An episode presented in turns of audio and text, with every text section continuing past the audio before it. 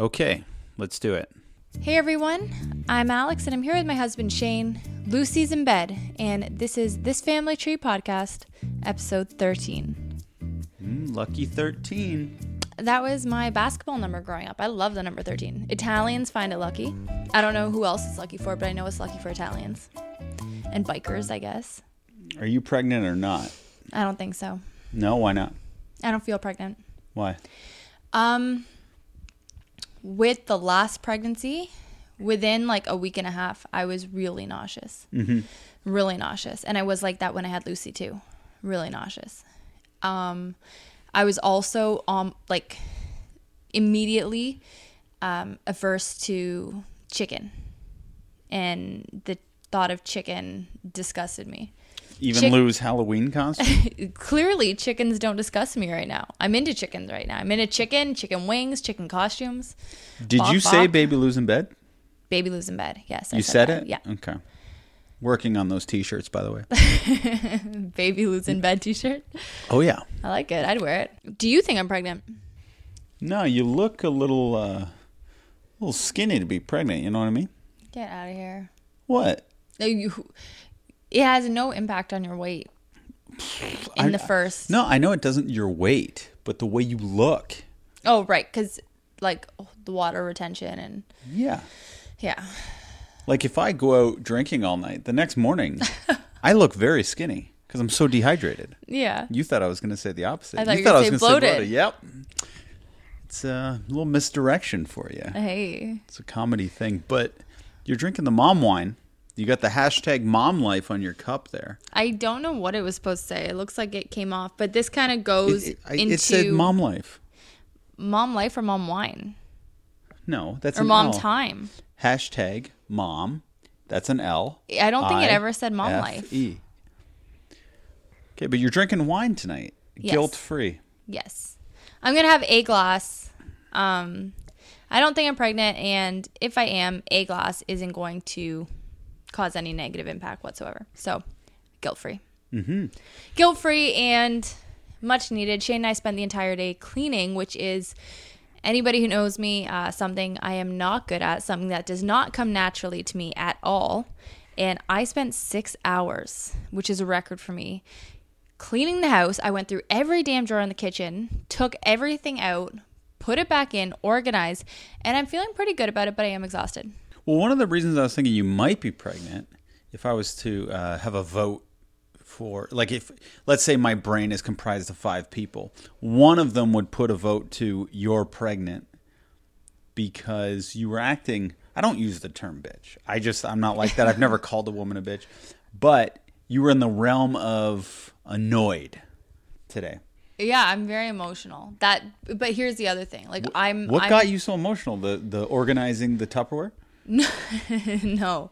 But I I'm not okay, while I am feeling emotional right now and in general today, I'm not feeling emotional to the extent that I was during the last pregnancy. It's more of an apathy. What do you mean? What like what am I apathetic to? Life. You're just like, here I am sorting through Tupperware, and I could be pregnant right now. So whoop de do. It's that maybe attitude. maybe that's how I was feeling today, I think. I think that's. I think I know you pretty well, and I think that's exactly how you were feeling.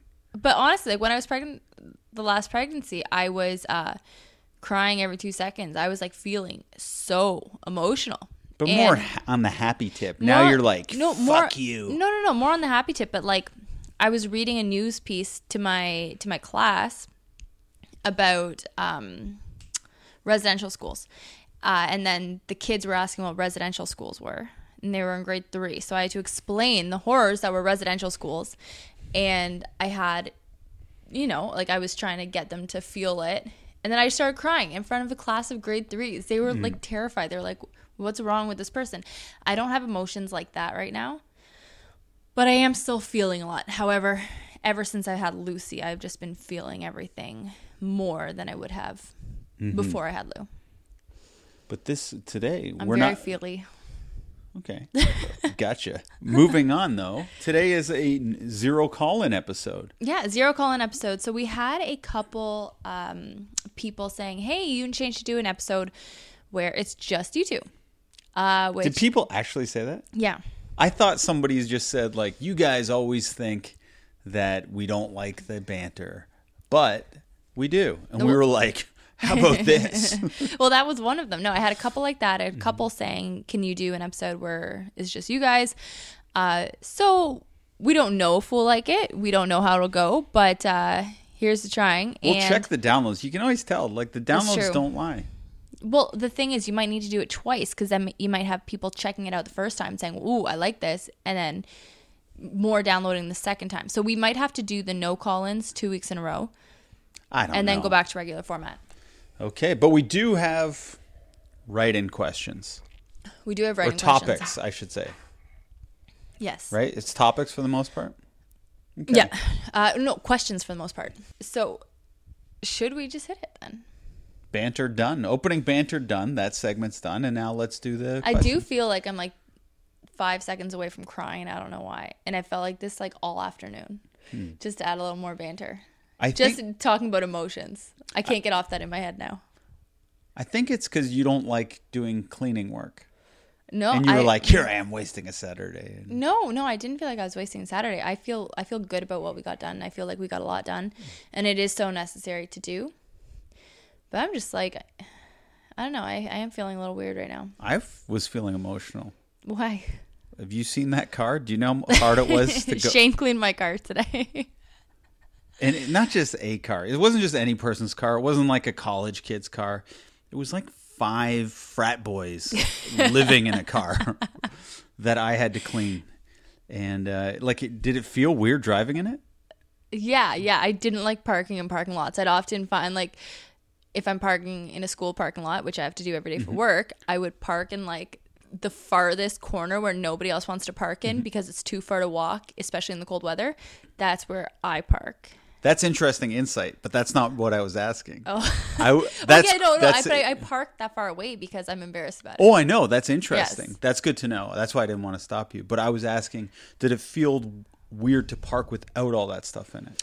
Oh, without it, like Yeah. just now when I went to my parents' house. Yeah. Was it like, oh, this is a new car, or I feel like I have a little self respect for myself? Uh, I just pulled up to my parents' house. They were having a little soiree, and uh, all their friends are, are pretty loaded. Everybody had nice cars. So I felt like, not that I was one of them, because we have like a 2009 Honda Fit that doesn't have automatic anything, like not even automatic locks. Uh, but I did feel like I was one step up than we were prior. Well, the back seats are still crusted with. Oh, the cat's here. okay, grab her. I'll finish this. It's just me, Shane, talking to you guys while Alex puts the cat away. Baby Lou is in bed, and uh, the cat is. We should add the cat is in the room to Baby Lou's in bed. Baby Lou's in bed, the cat is in the room, and we are so glad you joined us for happy hour. It would be a good reminder to put her in the room if we haven't already. Do I have cat hair on my lips? I'm just relieved to know that's cat hair. Uh, White? Are you suggesting I'm keeping an old man in the office? no, I'm saying you're getting older, Oh. so you could theoretically have a white mustache. not that you grow. You okay? I'll tell the audience. She does not grow uh, facial hair. Actually, when I was pregnant with Lucy, I had uh, one hair coming like out of here. It was like blonde, but it was really annoying. So I just kept having to pluck it. That's not bad. Uh, like my sister had like a full beard in high school, It happens. but she's 6'4", 220. So. Uh, I've been picking on my sister the last two weeks. I have to apologize. She does She's not. very sweet. She did not have a beard, and uh, I am probably the dud in uh, the bro sis relationship. If You're If very anyone- similar. what? I was just saying that to be nice. Am I actually similar to Tiff? You guys have a lot of similar qualities.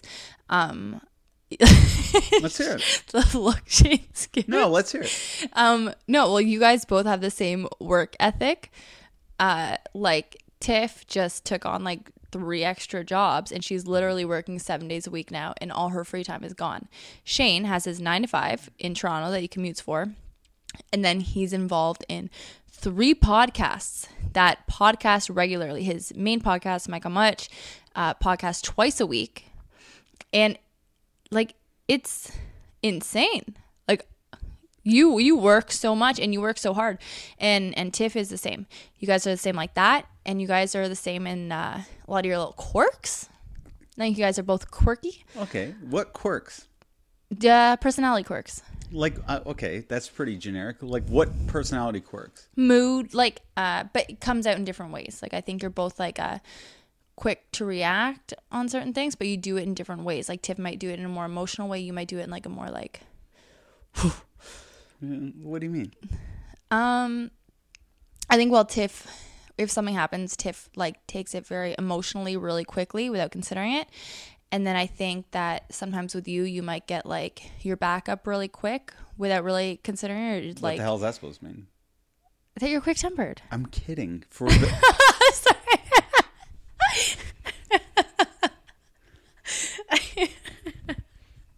I've been really too serious today. no, but like something happens, and how will I act? Um, kind of like a teenager. How? Like what? Like uh, you'll just get real defensive. Name something. like I don't I don't know. Like I I'll say something and you'll like kind of like and you'll kind of snap back a little bit. And then it's like if I was your mother I'd be like, "Shane, tone?" And I'd like wag a finger at you, but uh Oh you're my, God. husband, so I'm just Well, like, I was "Shane, your come on." dad today. Like Alex, what, you don't seem too happy, honey. What what's wrong? Nothing. Well, what, what what can I do to make you happy? Are you grumpy? I am a little grumpy. Why are you grumpy? Well, I need this, and then you told me what you needed. Well, I like being doted on a little. Everybody Mm. does. But no, nobody else would be doing that. No, that's why I uh, have. a But you act like I'm so mean. No, oh the- my gosh, no, I'm not saying you're mean at all. I'm just saying you have a quick temper. You are very loving and very nice and very Mm. there for me all the time. But you can be that and you can still be a little bit. Well, you are grumpy all day. At least I'm only like "fuck you" for ten seconds. But you weren't even like that. I know I'm exaggerating, but you're you're more of like a blanketed mood, and I'm more like a lightning bolt. Yes, yes. And we've talked about that before and we've identified. Oh, we might have some new listeners getting to know us on this very uh, gimmicky, no collar episode. Uh, no, but I do appreciate uh, when you're being like extra. Well, Alex, how are you feeling? Blah blah blah. Because I did need that at the time, and uh, I I need that sometimes, and I like that. Good. I like to be uh, infantilized sometimes. That sounds very sexual in a weird, gross way. It's not. That's You want me to treat you like you're an infant? No, you dummy. Just like if I'm feeling upset, I just like Isn't that what infant? How do I say no, that no, word? no. Infantilized. infantilize. Now I'm confused. It sounds like like almost like a Phantom of the Opera, but it's like a baby. infantilized, Yeah. Um, But you and- want it? Doesn't that the and root? it's not. It's the not. root word is infant of that word. Yes, though. of course. But that that uh, often refers to how you speak to somebody, the tone, how you treat them, um, the Mm. I call that like patronizing almost. the when way you someone's like, approach How's my special little guy? Well, maybe if it's done with like not totally pure Mm-hmm. love and you have like a little glimmer of oh this is stupid behind it and you may have but you didn't seem like it earlier when you were being like that You're welcome. Is the opening banter done? yeah yeah yeah Okay, let's go to the question. This is segment two. all right so the first question how did you avoid getting pregnant when Lou was younger? And do you have any insight of natural family planning versus hormone control? Wait, hormone why is that control? question hurting my brain? Okay, so this person wants to know um, if we have any insight to natural family planning or like versus hormone birth control. So that would be me taking the pill or having an IUD or something. Or do we use natural family planning, which would be um, having sex uh, and avoiding days when I'm ovulating or Oh. things like that? And how did we avoid getting pregnant when Lou was younger? Well, I will. I will tell you because I why you looked up. don't want me to do it? no, hold. I looked up the actual word pull-out method. coitus interruptus. Oh, that's just as silly as pull-out method. Now I don't feel bad. No, but that's uh, the actual word for it is coitus interruptus, which I think is really Isn't that from funny. like Wile E. Coyote days or something? no, I guess it's something. But isn't that isn't that a funny way to say it? but it's Yeah. correct. So anyway, yeah, that because I went off the pill in my early 20s. I started taking it in my late teens. Um, and just the way it screws with your menstrual cycle and your mood and your weight and everything and your hormones, obviously. Well, not to coitus interrupt, but I am a master at that. you like that? Yeah. Yeah, it's a bit of a comedy show. It's a bit of a comedy show. But uh, anyhow, I don't. I went off the pill. I don't like the pill. I haven't been on it for seven years, um, and I also had to only take progesterone only because of um, it interfered with my lupus and migraines and things like that. So yeah, natural family planning since then via coitus interruptus. We Works use, like a charm. We use the pull-up method. That's much easier. Try saying coitus interruptus. It's fun. coitus interruptus. Yeah, it's it it's fine, but It's I would feel like an idiot saying that. Oh, it's hilarious. I'm gonna say it forever now. It's very funny. It's good. Yeah. It makes me feel infant- infantilized. what? Inf- Infantile. In that case, makes me feel infantile. Lies. Okay, next uh, All right. topic. question. So this was from a different person, um, but it goes along the same lines. So they said vasectomies. All they said was vasectomies. And why pluralize that? Can a woman get a vasectomy? I guess he's just saying No. t- tubes tied. Yeah, but they, they want to know in in terms of you, would we consider a vasectomy? Or, well, just they said vasectomies though. Yes, but they're not. They're not asking about female Mm-hmm. tubes tying. They're talking about specifically for yours. Well, we just to be fair, we could do both because I heard vasectomy is like ninety nine percent effective. Yeah. But then if you get the tubes tied, I'm sure that ups it. Well, I got to say, after having another baby, I am not doing anything else to my vagina ever. Nothing. That seems a little selfish. And it's the is the is the fallopian tube in the vagina? Or no, sorry, a part of the vagina? It, Isn't no. it up there? It's up there, but the va- I think you like I can show you an anatomy book and show you because like okay, I'm glad you added anatomy book there. no, well the vagina is one thing, and then the uterus and fallopian tubes and everything are a different thing. Mm-hmm. Um, but uh, I would consider you getting a vasectomy, just to throw it out there. What if it makes me less uh, virile? It doesn't. I already researched it. What if it did? It doesn't. What if it did though? Like imagine that you're just sitting there and the doctor came in and he's like, as you knew, Alex, uh, there was a risk associated with this. If it's successful, it does not make Shane less virile, but this was unsuccessful, and he's going to be less virile. Well, then we're back to where we started. Just kidding. Just kidding. But no. Um.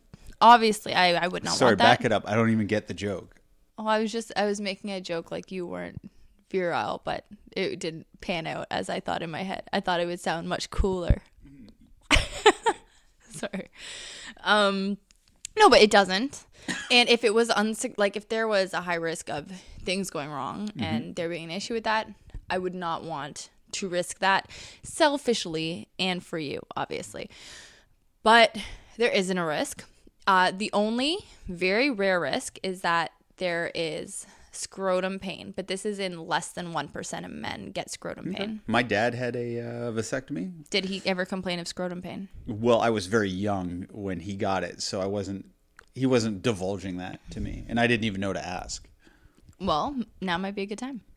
Can we pause while I text him? hey, Dad. um. Okay. So, all right. The next question. I can't help but be very set with naps. It gives me sanity. How can I be more relaxed about it? Okay, now is this woman saying for her? Is she her is she just a napper? Her kid, her baby. Okay, because on my other podcast we were talking about naps, and for some reason I thought maybe she was like a Oh. fan of both uh, podcasts. Well, naps. Sorry, you take me- the nap thing. Well, I, I'll say adult naps make give me sanity. However, I don't get them anymore. I got one. What? When did when did I nap? Last Sunday? I don't keep track of your naps. I don't know. I napped too long. I used to nap every single day after work, and that was amazing. Life was great. That stopped uh, the day I had Lou. But I nap. Oh, I napped um, I only worked half a day earlier this week, and I came home, and Lou was still at daycare, and I had two-hour nap, and uh, it was the best I felt in a long time. But in regards to kidnaps, Kidnaps.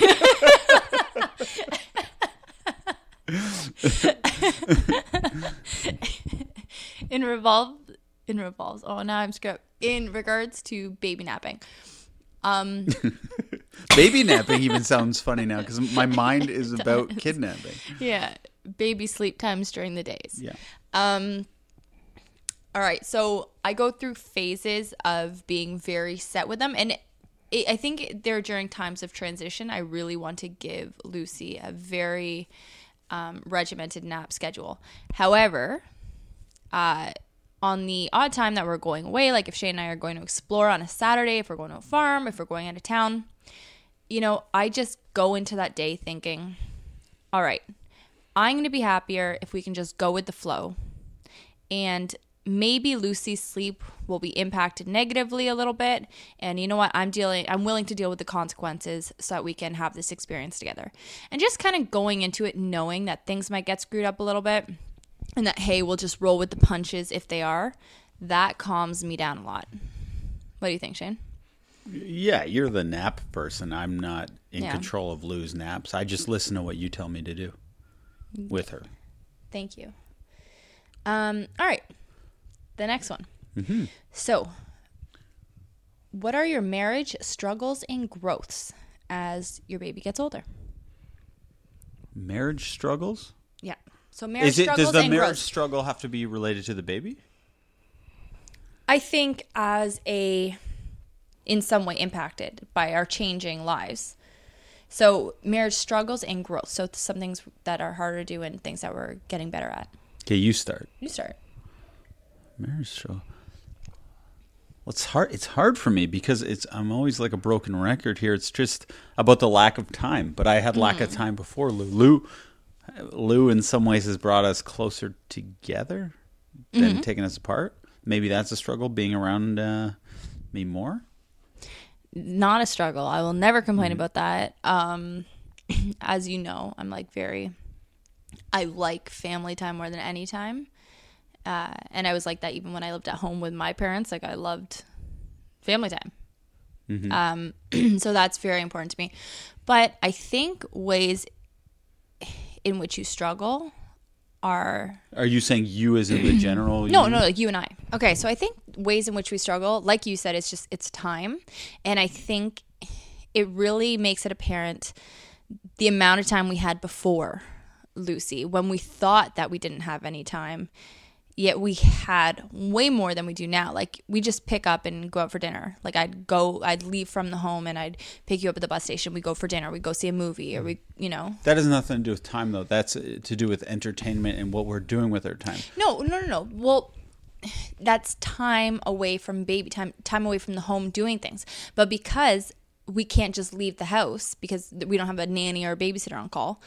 Um, We're we still can't spending time things. together. Yes, I know, but doing different things, and it's. I think um, But in some ways, we're doing more more stuff. Like I guarantee you, on a random Saturday, we wouldn't be like, "Let's go to a pumpkin patch," or like, "Let's go on a Yeah. hayride," you know, because we'd be just hung over, laying in bed till three p.m. yeah. and it would just be like, uh, Okay, so a lack of intimate time then, because if we're laying in bed, we're laying in bed together and like we're cuddling and whatever. You're referring to the hungover hornies, as you call them. Is that the official name? well, that's what you call it. Hungover hornyitis. Yeah.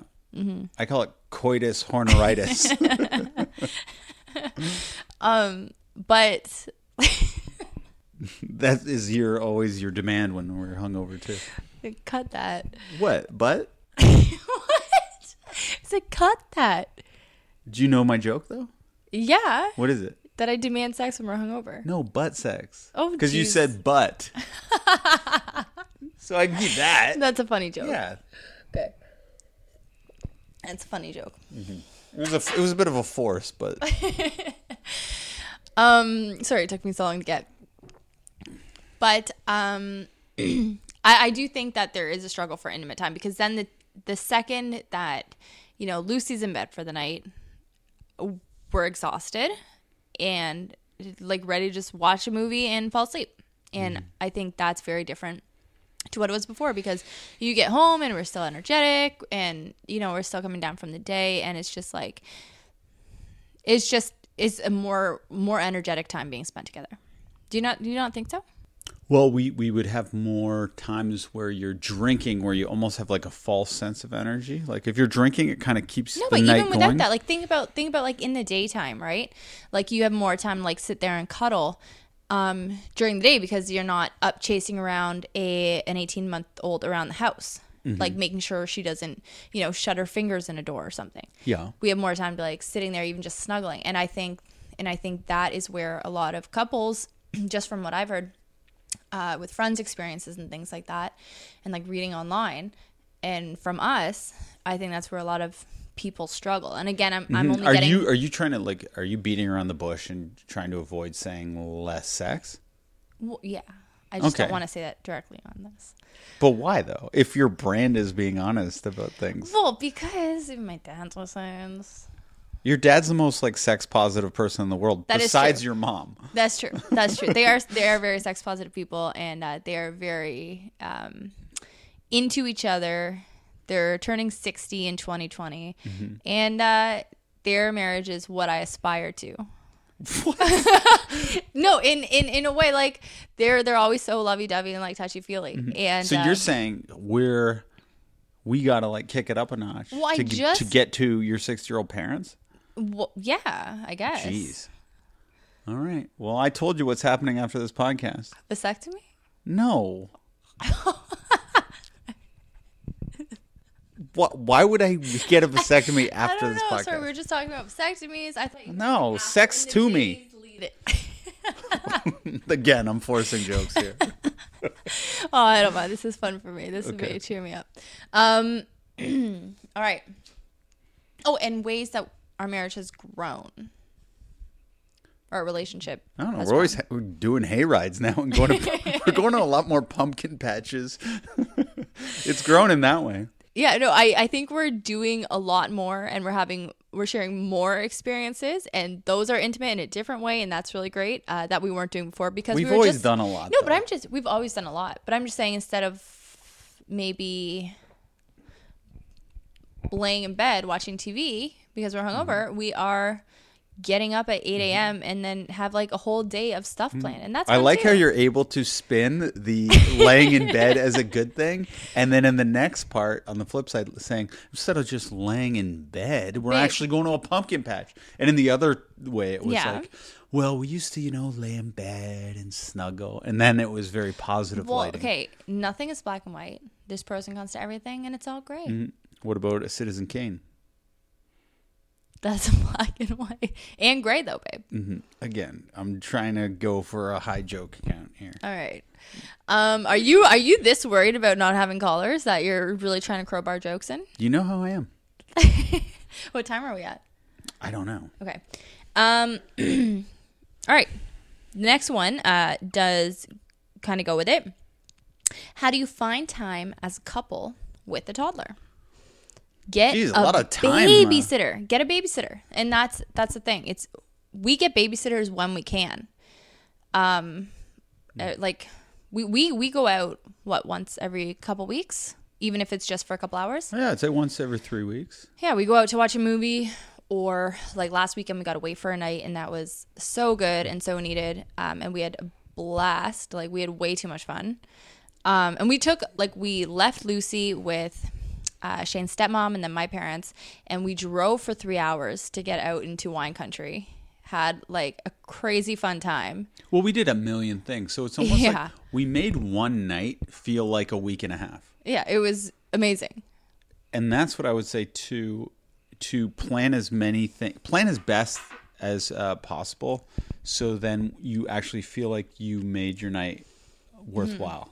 Because Yeah. nothing's worse than getting the babysitter and everything, and not having a super enjoyable time. And again, it's hard to predict, but you want to stack the the the cards in your the best favor, just to make up an expression. No, but I, I find like in to go with what we were saying before, where it's you know hard to find time where you have just you two and that connection where you don't have to worry about somebody. the only way to solve that is to get babysitters. Yeah, and it's easier said than done in a lot of cases because for us, we're very spoiled. We Mm-hmm. Yeah. acknowledge that. I have uh, step parents and uh, biological parents, which is helpful in this instance. Uh, and we have your parents right around the corner who are very, very accommodating and helpful Yeah. and kind. and not to leave out uh, my brother and his girlfriend are very chill people and they often like to spend a friday night sitting on our couch watching tv so shane and i can go to a movie Yeah. so it's it's it's pretty amazing however i do want to find like a really good like when lucy's you know maybe two. I want to find a really good like high school babysitter that we can you know even if we just give her mm-hmm. like minimum wage just for one extra person in the Yeah, mix. and I do think if if you are a person who's not fortunate enough to have a great family or a lot of family uh, living nearby, there is a program i know it's in hamilton. Uh, it might be nationally or internationally and if it's if this particular one isn't i can guarantee there's one like this in your area for moms that are listening and wishing they had access to babysitters. Uh, so there's a program in hamilton where we live called sitterhood. And it's moms like you sign in there as a mom uh, you have like your own profile i haven't done it so i don't exactly know how it works but it, i have friends that do it and they love it uh, and then you like communicate with other moms in the area and if you need to drop off your kid for a couple hours to go do something you can and then i'm pretty sure i don't even think it's i don't know if you pay them or if it's just like tradesies if Okay. like Hypothetical scenario, and I don't mean to be sexist here, but I am curious what you do. Uh, you sign up for sitterhood. Six foot four dude shows up to babysit Lou. What do you do? well is i the thing is i would know who's coming based on their profile so if it's the dad on paternity leave then that's what Mm-hmm. would i you see on ever? the profile Would you ever pick a man? Yeah, I there's dads that come to our mom events or like parent events, I guess, Mm-hmm.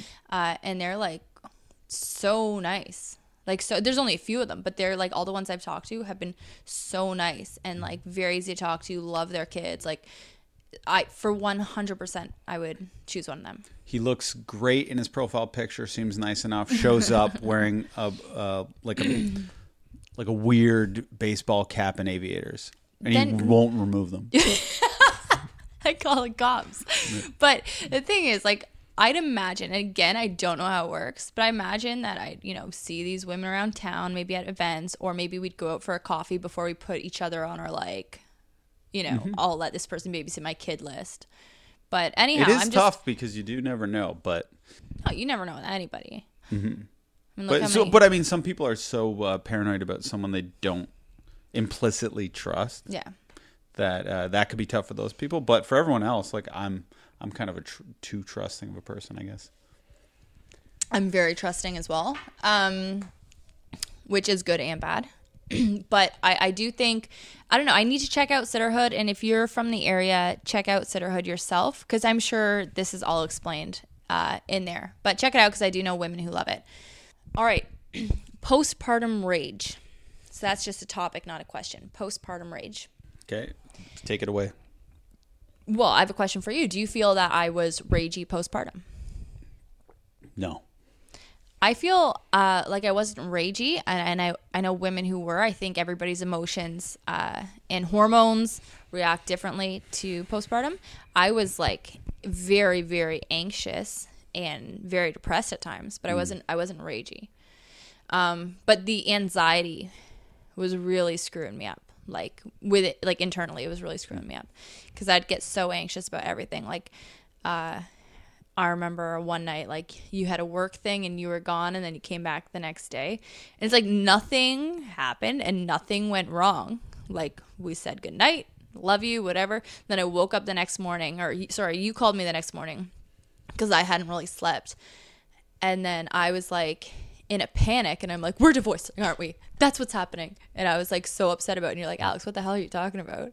Mm-hmm. And then I was like, I just know it. That's what's gonna happen. And like, I honestly, like, I know that it was ridiculous, and I know I was being so irrational, but I couldn't stop that. Like, I just couldn't stop.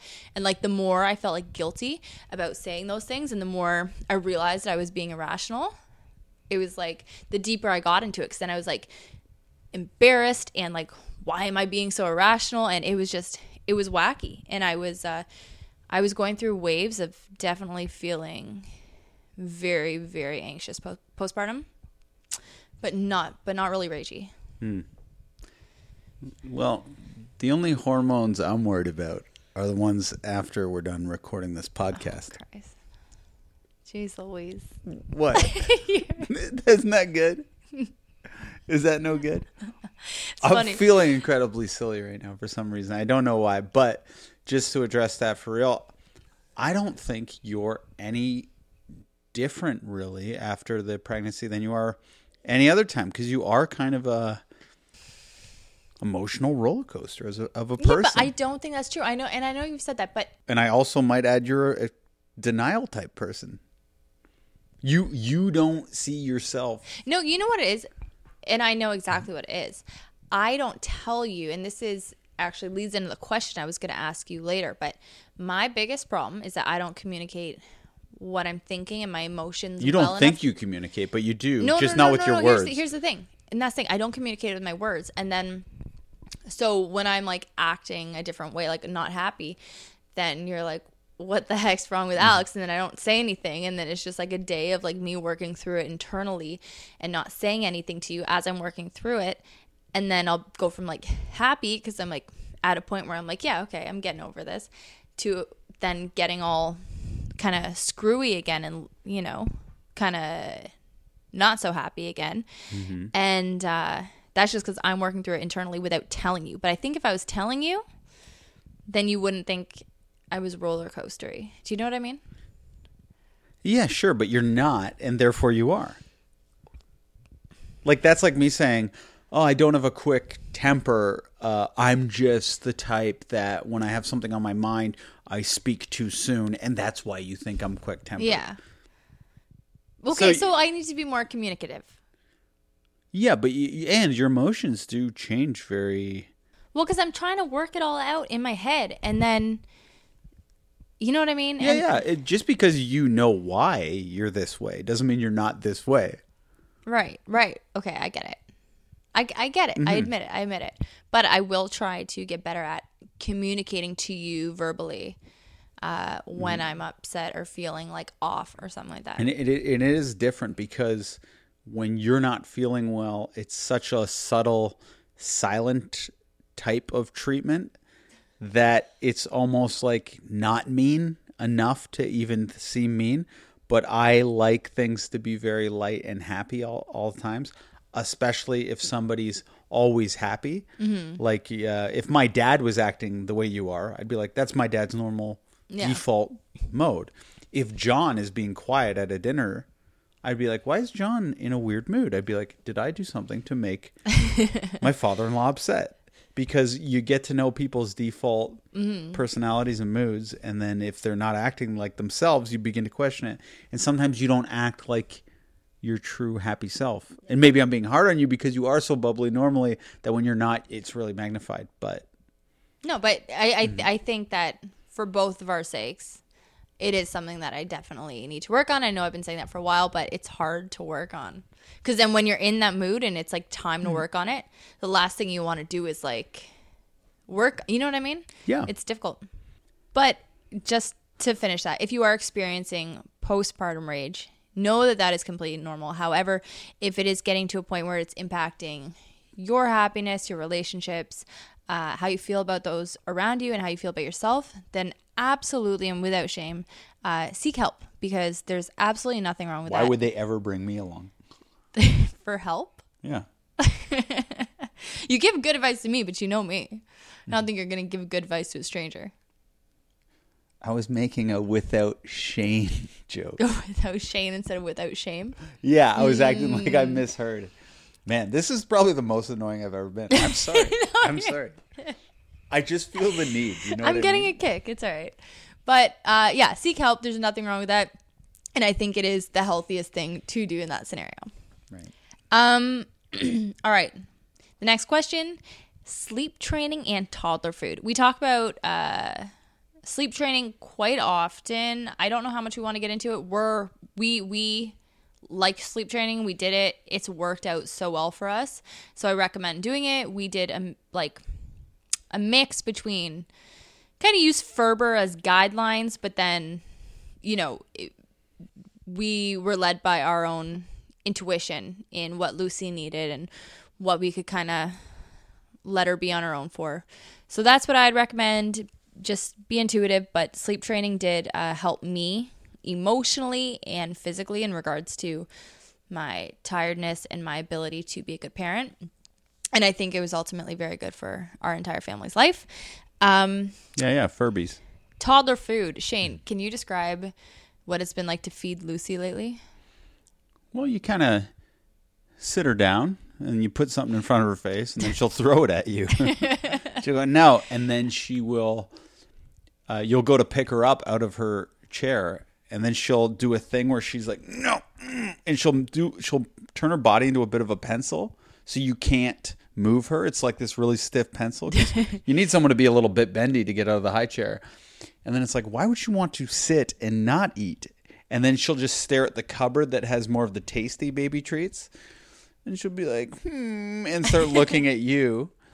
And then we'll just be like, okay, we'll just sit there while she's not eating until she gets, well, you play like this weird game of patience. And then eventually she'll just stand up.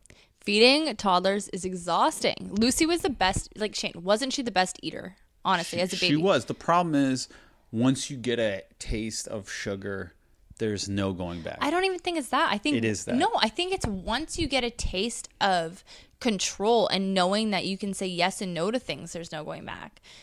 If she didn't know that delicious things existed, she wouldn't care. A, a, a strawberry would be the greatest treat in the world. An apple would be like. But it is. "Oh." Look at look at her with grapes. Nothing beats a grape for her. to this day, grapes are still great for me. if there's a plate of grapes, I'm like, oh, a Mars bar is better. But once you start eating a grape, it's hard to stop. Oh, they're delicious. That's what I mean. Yeah. It's just all about the taste.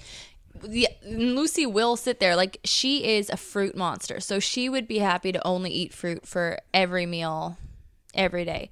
Um and it has been such a challenge because once she hit a certain age, she stopped being the great eater that she was and she turned into this The grape person, eater a grape that she eater is.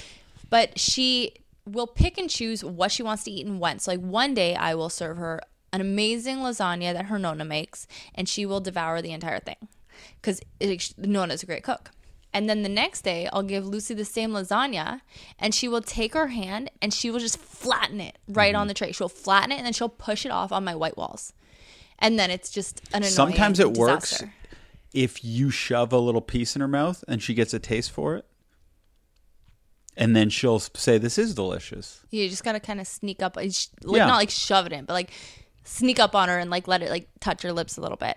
Or if you pretend it's your food and that she's not allowed to have any, and then she automatically wants it and will eat it. But feeding a toddler has been very difficult. As I say, anytime I talk about child, like baby feeding or feeding toddlers at all, go check out Feeding Littles. They have amazing courses. They're an amazing source of um, inspiration and knowledge, uh, and they are so helpful in strategies you can use to get your toddlers to become better eaters, get your babies to become better eaters, and baby led weaning in general. So check out Feeding Lit- Feeding Littles because they are ultimately the pros. So do that. Next question What's your plan when having a disagreement with your spouse and the child is around? So, if I can start, I want to say uh, that dis- having a disagreement is not the same as having an argument or having a yelling match. And you can have disagreements in front of your kid at any age as long as you're acting how you should, which is even if you're frustrated, being respectful towards each other and still being kind. And I think that it's healthy to have disagreements in front of your kids so that they can see how you work through them, that you can still love each other even though you're having disagreements. Uh, because if you just avoid having disagreements in front of your kids and just always do it behind closed doors, I think that is going to screw up the kids even more because then they're going to assume that, you know, they're going to start getting in relationships obviously at some time at some age, and then it's like the second they have a disagreement with their partner, are they going to freak out and not know how to handle it and think it's totally abnormal? Like disagreements are healthy in a in a marriage or in a partnership. Um, I have trouble with disagreements, and I like really have a hard time uh, dealing with them because I just like to ignore things. But we disagree in front of Lucy all the time in totally respectful and like quiet ways and i think that having lucy there like reminds us to be like Yeah. chill and calm and, And Lucy doesn't understand the middle finger yet. So it is very helpful.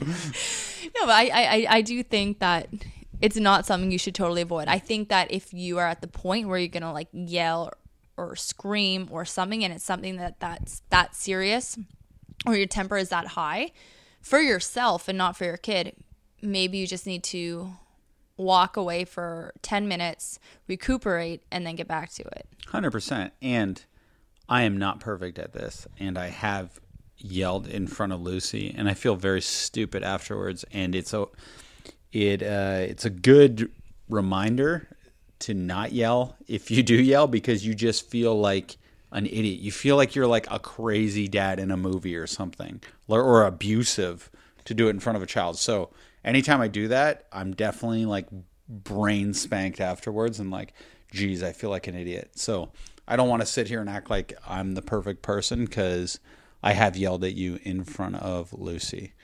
And vice versa, if we're being honest. No, it has happened, um, but we really try not to, and we really try to, again, if it's like a minor disagreement, totally fine disagreeing in front of Lucy. If it's something where we're both more heated, it usually only takes one of us to raise our voice before we both, even though we're disagreeing and we're mad at each other, we both realize that we need to tone it down, I think. But it, it only takes one person to kind of cross that line a little bit, and then we both go back to, I think, a more uh, easy to manage level. I think is a good way of putting it. Yeah. So I think if one of you yells and you can't calm down, like both realize that you need to take it down a notch, then just separate for 10 minutes, calm down, recuperate, and then come back to each other and finish your argument. Because you always need to finish an argument uh, and finish it when you're in a better state of mind. What are your thoughts about just sending crazy texts to each other? like I just go upstairs and I'm just like, here's the fucking thing or something, and I'm just like I sending hate. you Okay, text. so I think that's a terrible idea because there's no tone, inflection, emotion in a text. But if I'm and saying- it's so easy here, and from my perspective, it's so easy for me to be like totally cruel in a text message if I wanted to be. I could be so cruel, and without like. Because I would never be able to bring myself to say something that I could write in a text because it's not like how Mm-hmm. I feel actually. So You have a small wiener. What? No, I could say that. Mm-hmm. but um, yeah, it's I, I that's terrible because you need to you need to be seeing the person when you're arguing in order to resolve it. I think otherwise it'll just go on forever in this like crazy texty world. My ex boyfriend and I were terrible with that, and like because he didn't really work. So I'd be at work and like he'd be at home stewing about something, and then we'd get in these text message arguments, and they'd last all day long. So every break I took, every bathroom break, I'd open my phone. There'd Well, be I all know these it's, paragraphs. it's different if you're not in the same household. I'm saying if you're texting and you're within, you can go No, and talk no, to the terrible person. idea, terrible Okay, idea. I thought it was good, but No, like any okay, that's happened to us before, right? Where we like we went separate ways for a little bit to cool down, but then instead of cooling down and coming back together, once we were in our separate ways to cool down, we started texting each other. And it's always terrible. And then it always ends up with like one of us like going to the other one and then we both just like cry and hug and like you know what I mean? So I think it needs to be done in person looking at each other so that you can feel the emotion and see the to- like hear the tone and you know what I mean? no, I don't need all that. But if you do, that I respect it. I think you do too. I think I think it's easier to resolve an argument, and I think you don't know you need that, but you do. I like the text.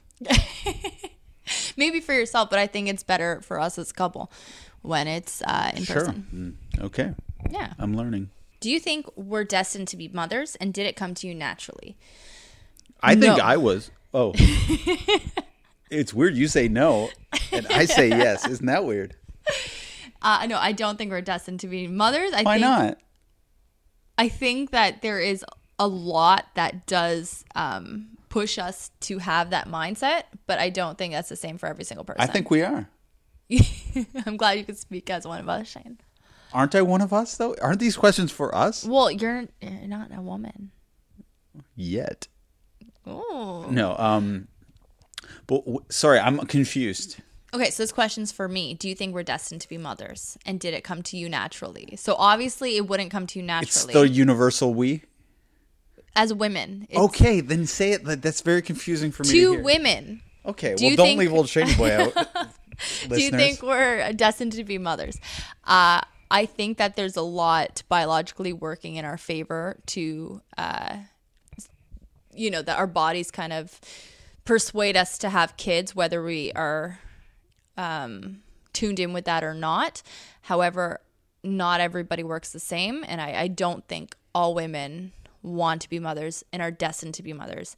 I, for a long time, didn't want kids, didn't think I would have kids, and thought I'd be like totally fine without having kids. When I met Shane, things just totally changed. Maybe it was a combination of knowing myself and age and meeting Shane, but we both knew right away we wanted a family. Uh, and then I never looked back. However, I know lots of women with their life partners, and they don't want kids, and they are so happy in their paths uh, not having kids. And I think that is so normal. I think that's just as normal as wanting a family. Um, so I don't I don't think you're destined. Everybody is destined to be a mother. Um, but I do think there's obviously a lot biologically pushing us in that direction. So if you're like Yeah. dying to be a mother when you're a kid, like look at little girls, they all play with dolls. So I, I don't think it's crazy that women grew up wanting to be moms and be nurturing and things like that. But No, but I do think a lot of people are destined to be moms, and I do think women are destined to be moms, and I do think guys are destined to be dads. It's just women have uh, the disadvantage of having to push that a little bit earlier, like you know, 20 Mm-hmm. years earlier than a man does. Uh, it's, it's very not uncommon for a 50 year old to have his first child these days, right? Yeah. But women, they kind of like if you're 38, it's for a lot of people it's do or die time. Now there's medical advances where you can actually Mm. push it a little bit further, but I mean realistically 38 is kind of when you feel like the garage door is closing and you're either going to slip under it or stay in the in the house, you know. Yeah. Bad metaphor admittedly. I'll admit that, okay. I'm not the metaphor king. but I do f- and and you know, how many times have you heard someone say I don't want kids? Woman and then they're in their late 30s Mm-hmm. and then all of a sudden they do want kids and they're like oh shit. And then they have fertility issues or they're pursuing uh, you know other methods to try to get pregnant. This has happened to people i know. You hear people and they say that oh we're happy not having kids and maybe they're in their 40s but you don't get to see those people really in their 60s when maybe they're like oh geez i, I wish i did have kids. Just, i know i'm being provocative a little bit here I'm giving Shane a look right now. I know, but on honestly, you you hear about it when it's it's in that fun phase of life when yeah, it is a little bit freeing to not have any kids in your 40s. But how is it in your 50s and 60s? What about my aunt and uncle who don't have any children? They're in their mid 60s. Mm-hmm. Yeah, there's outliers. They are so happy. And honestly, I, I could not ever picture them having kids. I don't think Mm-hmm. being parents was ever in the cards for them. Just like, not because they weren't able to. They were definitely able to, but I just don't think it was ever in the cards for them, uh, personality wise, or just what they like I to. Mm-hmm. 100% agree with you and they are happy and I'm not saying there's not outliers, but I'm just trying to be interesting on a podcast. No, I appreciate it. I appreciate it, and I'm always down for that. I just, you know, want to be careful. Be careful for what? Uh, I think I can be wrong. Like we're, there's No, two course. people on a podcast. If if one man is offending you, that's fine. It's just my stupid opinion. no, I know that. I know that. Um, and I don't think your opinion is stupid. I think it's valid because we all perceive things differently, and we all we all make our opinions and know things based on experiences and people we know and situations. Yeah. I'm just saying in my limited Yeah. experience. No, and that's the in thing, and I think that's just as valid as anything else because you know the majority of people you know in that position have that. just because I've seen a lot of women change their minds Mm-hmm. on the they were very steadfast in their opinion in their 20s. They flipped in their 30s, late 30s. And I'm just wondering if their opinions, uh, once that uh, opportunity closes, Mm-hmm. if it there's a percentage of people. I wonder if there's studies on that. That would be very interesting uh, to check out. If anybody has uh, information on a study like that, please send it my way because I'd be so willing to check it out, to listen to it, Yeah. read it. I, and I bet there's a lot of people who are reluctant to admit that once Yeah. the window of opportunity has closed to have a biological And here's child. the thing, and I bet like even if they are regretful or saddened in any way, I bet that maybe they even forget that they were regretful or saddened that they didn't do that because then they just say, "All right, this isn't the way my life is going to be, my life is going to be this way," and then they just totally make a new life without that even being considered. And that it's just like when women forget how much labor and the actual birthing the baby and then the first three months mm-hmm. postpartum is like we forget how bad that is. Yeah. and then you like create this new narrative in your head just with the good things right? And how sweet your newborn baby was not how in a daze like how much in a daze you were things like that. So i bet i bet it's similar to that where you just focus on the positives and only the mm-hmm. positives. I want to see the stats though on women or just or men, 75 to 100 who have chose not to have children if they regretted it in those moments. yeah Yeah. Interesting thought, isn't it? Yeah, it is. Um, all right. So, another question. Thoughts on screen time? I'm way too chill about it. I think. Shane, do you want to start? Yeah, I don't think I don't think it's good for anyone. Like, let's just start at adults here. Like, I, as a child, uh, there wasn't iPhones or anything. I guess we just had the TV. We watched it too much. But as an adult, like now, I'm I've got the TV everywhere. There's a screen. I think the most I'm not on a screen is when we're doing this podcast, Yeah. and that's a very honestly, sad thing to is, admit. yeah. But if we're talking about kids and screen time, which obviously we are, I think yeah, it's always everyone's too chill about it. Even the the mom who's got the blog pretending that they don't give their kid any screen time, Mm-hmm. they're probably too chill about it and too embarrassed to admit it. But it is a great pacifier and you know, much like doing the slippery slope with the sugar and the kid relying on that to calm them down. Like, you know, when Lou was going nuts Mm-hmm. at her mealtime, we were thinking about giving her some sugar to calm her down. But, But we, we- didn't. We didn't. We didn't, and we didn't because we realized that's the direction she's going in, and that's what she is trying to do and man- manipulate us. Uh, and we are fighting against that, just like we have done in the past with screen time. I think it's a matter of uh, do you want the short term gain or the long term gain? And in the current state you're in, what can you handle? If you're in a state where you're so worked up or feeling so down or so stressed, and the short term gain outweighs the long term benefit of not giving your child exactly what they want, whether it be TV or that snack they want, I think go for whatever mental state you're in at that time. And then it's a lot easier to be guilt free. But if you're letting the child watch TV and you're kind of seeing TV and you're like, I'm feeling shame or guilt or like I'm lazy here, that is a good sign that you're doing the wrong thing. Yeah. I think that's the such a good way to put it. That's actually a very insightful way to put it, and I, I'm glad you said that.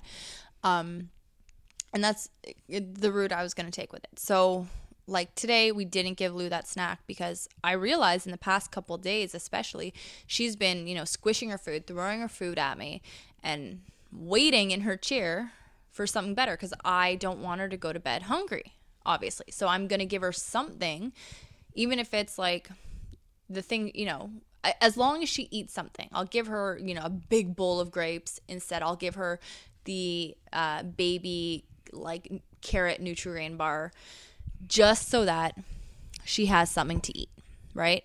And then like tonight and yesterday, we realized that she was preying on us, and she's a manipulative little sucker. Um, and then we started to fight against that, and we're now trying to reverse that habit that we created. And I feel like we've done that in the past with screen time. So, uh, when we first started having Lucy, when we first started letting Lucy have it, have a little screen time, um, it was so that I could get things. It was me so that I could get things done around the house. And I desperately needed to because I wasn't getting anything done. It was very difficult. So I started putting on Sesame Street for a little bit. And like even now, like she if we put something on TV, she watches it, she doesn't watch it. She runs in the toy room, she comes back out and watches it. And she's she's a busybody. She's always going around. But um when I first realized that she was like, you know, throwing a tantrum because I wouldn't turn it on or throwing a tantrum when I turned it off, then that's when I realized, okay, we need to step back from this for a little bit and just not involve it in our lives mm-hmm. at all. And then we step back from it and we kind of reset. Um, I, I honestly like, I think there's a lot of benefit to some screen time uh, for the family, especially if you're not relying on it and using it mm-hmm. as a pacifier. Like Shane said, like you can't use it as a pacifier every day, but if you can't handle something at that time because of whatever else happening, then use it because it so outweighs any of the cons. But you just can't do that every day. Um, and like we look at our days with Lucy, like a typical Saturday, I mean, we're out and about all day long. So if we watch, you know, 30 minutes, 40 minutes of Peppa when we get home and we all need a little mm-hmm. break, mm-hmm. we're all three of us will be like cuddling on the couch, laughing at Peppa, watching together, dancing when the music comes on. And it's just, it's a calm down experience. It's family cuddle time. And we've done so much all day to nurture her, her developmental stages and to nurture, you know, her growing. So I never feel guilty about that. And like Shane said, if there's ever a time when I have it on because I'm doing something else, and then I start thinking, like you're just feeling a little bit guilty or mm-hmm. like it doesn't need to be on, I just go turn it off. And uh, we're at the point now where even if Lou gets a little upset, she's not, she doesn't care that much. It's so easy to distract her away from it because she doesn't have that dependency on it. But yeah. I don't think you should use it as a pacifier every day. Uh, and don't put yourself in that habit. However, if you did get in that habit, and if you do use it as a pacifier, and like when you're out, if you give your kid your cell phone, if you put on like TV on your cell phone so that they could watch it when you're out, reset. It'll be hard and you'll have to go through some temper tantrums publicly, but it's so worth it to reset and to get in a place where the kid kind of forgets that they ever relied on it initially. Mm-hmm. And I think man, woman, or child, we all need less screen time. Huge, and yeah. anytime we can get a chance not to look at our phones or a screen, take advantage of that, and uh, you will feel like you're enjoying yourself a lot mm. more. So I suggest maybe people even try like uh, I've heard of people do this. I've never done this, so don't feel like I'm saying like I'm I can I can do this. But Sundays without cell phones, where you just Ooh. make a thing where you don't look at your cell phone on a Sunday. Never tried it. Don't know if do I can. Do you think we would be able to? I don't know. I'm just saying I've heard people trying it and Shane, they've enjoyed it. This would be a great blog post. I know. Can we try it? What? Sorry, pe- people are yelling at each other outside our house. I think it's at a dog, so that's okay. Cute. That scared me. Anyway, yeah. I would love to try this. Sure. Doesn't have to be tomorrow. Could be tomorrow. Doesn't have to be. Um, well, you might need a week to build up to something like that, but we could do it next Sunday. Yeah. Okay. Let's let's do that. Stay tuned for a blog post about uh, cell phoneless Sundays if we work up the courage. Mm-hmm. All right. So, but uh, I will say, just to add to that, sorry, um, it is recommended just on screen time by uh, health, associ- health associations in Canada and the US that um, between zero and two years old, there should be no screen time aside from like FaceTime or something because kids, when they're watching TV, they can't uh, learn social cues. They don't actually learn words and things like that. However, when they're FaceTime, how does Lou know the word Peppa? Well, because we because we're sitting there interacting with her when we watch it because she doesn't just sit there and watch it like i sit there and i say where's peppa where's george and that makes okay. it different um, and that's like why they say that facetime and skype is okay because you're sitting there and you're saying, "Where's grandma? Where's grandpa? Wave hi." Yeah. And you're interacting the entire time. Where's daddy? Like we FaceTime Shane all the time when he's at work because he commutes so he doesn't get home until late. So Shane says, "Oh, Lucy, where's daddy?" and she'll point to him and he'll say hi and then she'll say hi back and it's very interactive. So like the possibility for learning and development there is so different than just sitting there sedentary in front of a TV. But then in between the ages of two and five, they recommend uh, one hour, no more than one hour of TV a day. And then between, uh, sorry, then over five, no more than two hours. And obviously, a lot of people watch a lot more TV than that. A lot of families watch a lot more TV than that. Um, but again, that's per day. And Lucy goes many days without watching TV. And then maybe she'll watch an hour on one Sunday when we're just wiped because Well, we've sometimes she'll out. go a full day where all she's doing is watching TV. She won't. I'm kidding. Just let's move on. I'm done with the TV. All right. I just want to cover all our bases. I know, but I just don't like some association telling me that I'm a bad dad.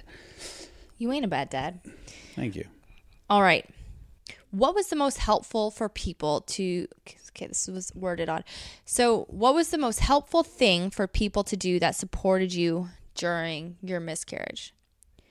Uh okay, so for me, just saying that, "Hey Alex, I know what's going on and I'm here for you." Honestly, like I don't want people you know, promising me things and they don't have to go out of their way. Just as long as they hear me, they're there for me emotionally and they know that I'm not going to be, you know, maybe the most responsive or the best friend or family member or whatever at that time because I'm going through a lot emotionally. That's all I need. And that just knowing that they know and that they're there if I need them in whatever capacity, that's all I need. And that is so comforting.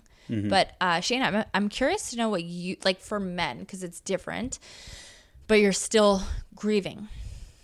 And do you have guys like offering the same comfort and help? Like I have a lot of women offering me comfort and help.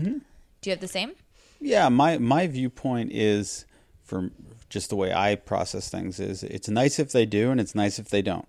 So yeah, I appreciate no one talking to me, and I appreciate someone coming to me with an honest to God fe- way they feel Genuine. or support for me. Yeah. So I'm I'm cool either way. Whatever feels like the most you thing to do mm-hmm. is the way I like it. And I realize that's not for everyone because some people do want everyone to come and say something just to acknowledge it. For me, I've kind of red flagged my personality type my whole life so everyone kind of knows how to handle me. Did you have many male friends uh, saying things to you? not not many, n- not many, but the ones that I'd expect to did, and the ones I expect to not didn't. Yeah. And the ones that didn't would come up and they'd be like, "Is it weird I didn't say anything to you?" I was like, "No, no, it's fine." You know what I mean?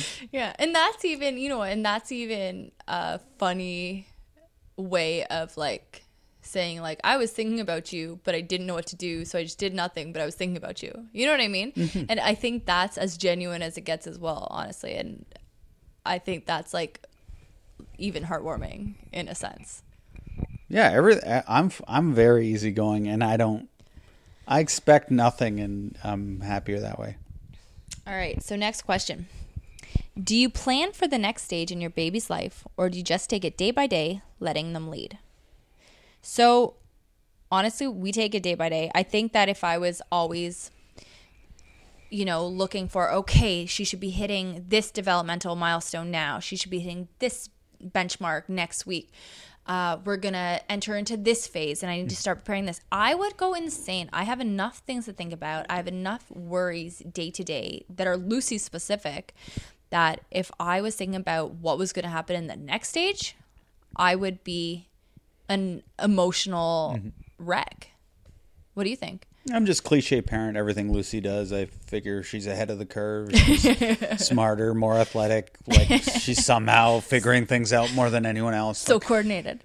yeah, no matter what she's doing, I'm like, she's doing it better. But even our own experiences aside, I think that you do need to let your own baby lead and take things day by day because if you're comparing yourself to other mothers, other fathers, other parents, you know, things aren't going to line up because every baby does develop differently. And this is hammered into mothers so much, but it's so hard, I think, for mothers to internalize because we're just inherently worried about their development and we just want to know, make sure that we're doing a good job. But you really can't. I mean, I have friends whose kids started walking what would be considered really late, like I, I think around two years old. And I have other friends whose kids started walking at nine months. And those kids are now at the same level. Mm-hmm. And they are, you know, there are very few differences between them. And they're both very well adjusted kids. Um, and if they were to spend all their time comparing, then I think they just make themselves sick. All right. This is a topic. How many more do we have, by the way? Two. Okay, good. People who choose not to post pictures of their kids online. Discuss. I I think it's different. It's a bold choice. I totally respect it. I couldn't do it just because my personality type and your personality type align so much that we're yeah. so open and so just like it's almost like we're hiding in our openness because it's like if everyone's open it's who cares? You know what i mean? But if i was a celebrity i might be more concerned about safety or someone yeah. seeking out my kid for ransom or some frank sinatra situation. What's the frank sinatra situation his son was kidnapped. Really? Yeah. I didn't know that. Yeah. Did he get returned? Yeah he did Oh, but they, there's been things like this that have happened in history. The where the the Hinden, the Heidelberg baby. What was that baby? Lindenberg. Yes, yeah. the Lindenberg kidnapping. That baby died, didn't it? Something. These things happen. Point is, and uh, I I do think it is different to when when I see someone uh, putting a little dot over their kid's face or something. I do just because mm-hmm. I can be a bit of a like an asshole thought person it's not even how I actually feel. it's just my knee jerk reaction is look at this pretentious asshole thinks they're better than me, right? Just because most people are showing their kids to someone who's not. It's like someone being a vegan. I don't know. I, I think nothing's wrong with it. They're actually, yeah. I, I do think it's good not to harm animals, but something about it does trigger me a little bit. You know what I yeah, mean? Yeah, no, one hundred percent. In a it's, judgmental it's way. It's probably the best thing, and it is the best thing not to put photos of your kids mm-hmm. online for like a ton of reasons from their safety to their identity mm-hmm. of themselves as they grow older. But yeah, I am too it. vain. I'm like, look at my beautiful princess. You know what I mean? It's like, oh, she's doing chicken something. princess, bald. Like beautiful. Lou could be hideous. I have no idea. I just look at her as the best kid that ever lived. So it's like here she is. Like, look at my Instagram feed. Like, I don't think I've ever posted a photo without Lucy because, again, Lucy's me, but like 2.0, and she's better than me. So, uh, do you remember? Okay, so there's the mashup of posting photos of your kids but not showing their faces. There was this one Instagram account that I found a while ago when I first started this family tree blog, and uh, it was this this mother. Maybe she's following. Maybe she's a podcast listener. I don't know. Um, but she posts lots of photos of her kids online However, they're always really low quality photos, mm-hmm. uh, and like in kind like it's always kind of dark for some reason. And then she doesn't like put like a black dot in front of their faces, but like she blurs out their faces, yeah. like it's in like a newsreel, and mm-hmm. they're like protecting the identity of the kids, and it is so freaky. It is distracting, especially if you're running maybe a motherhood account. It's terrifying. An, she was she she runs a motherhood that's, account. That's when it becomes very strange, and it's almost like maybe find a way to not even have the kid in I the wouldn't photos, have them in the photos or at all. hire an actor child potentially Do something. who's not. I, just use letterboards. That's the easiest way probably to get your point across without using a, like mm-hmm. a kid. I was kidding about an actor child, by the way. no. I like that though. Okay. Good suggestion, babe.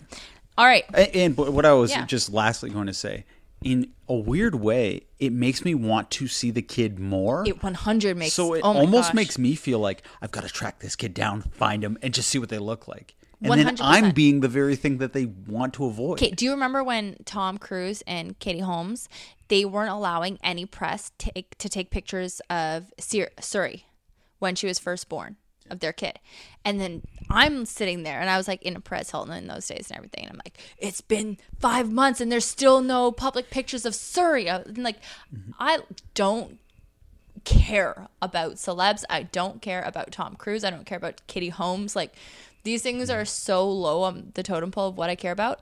But I was like desperate to see a picture of Suri Cruise. Man, that name did not age well, eh? Suri.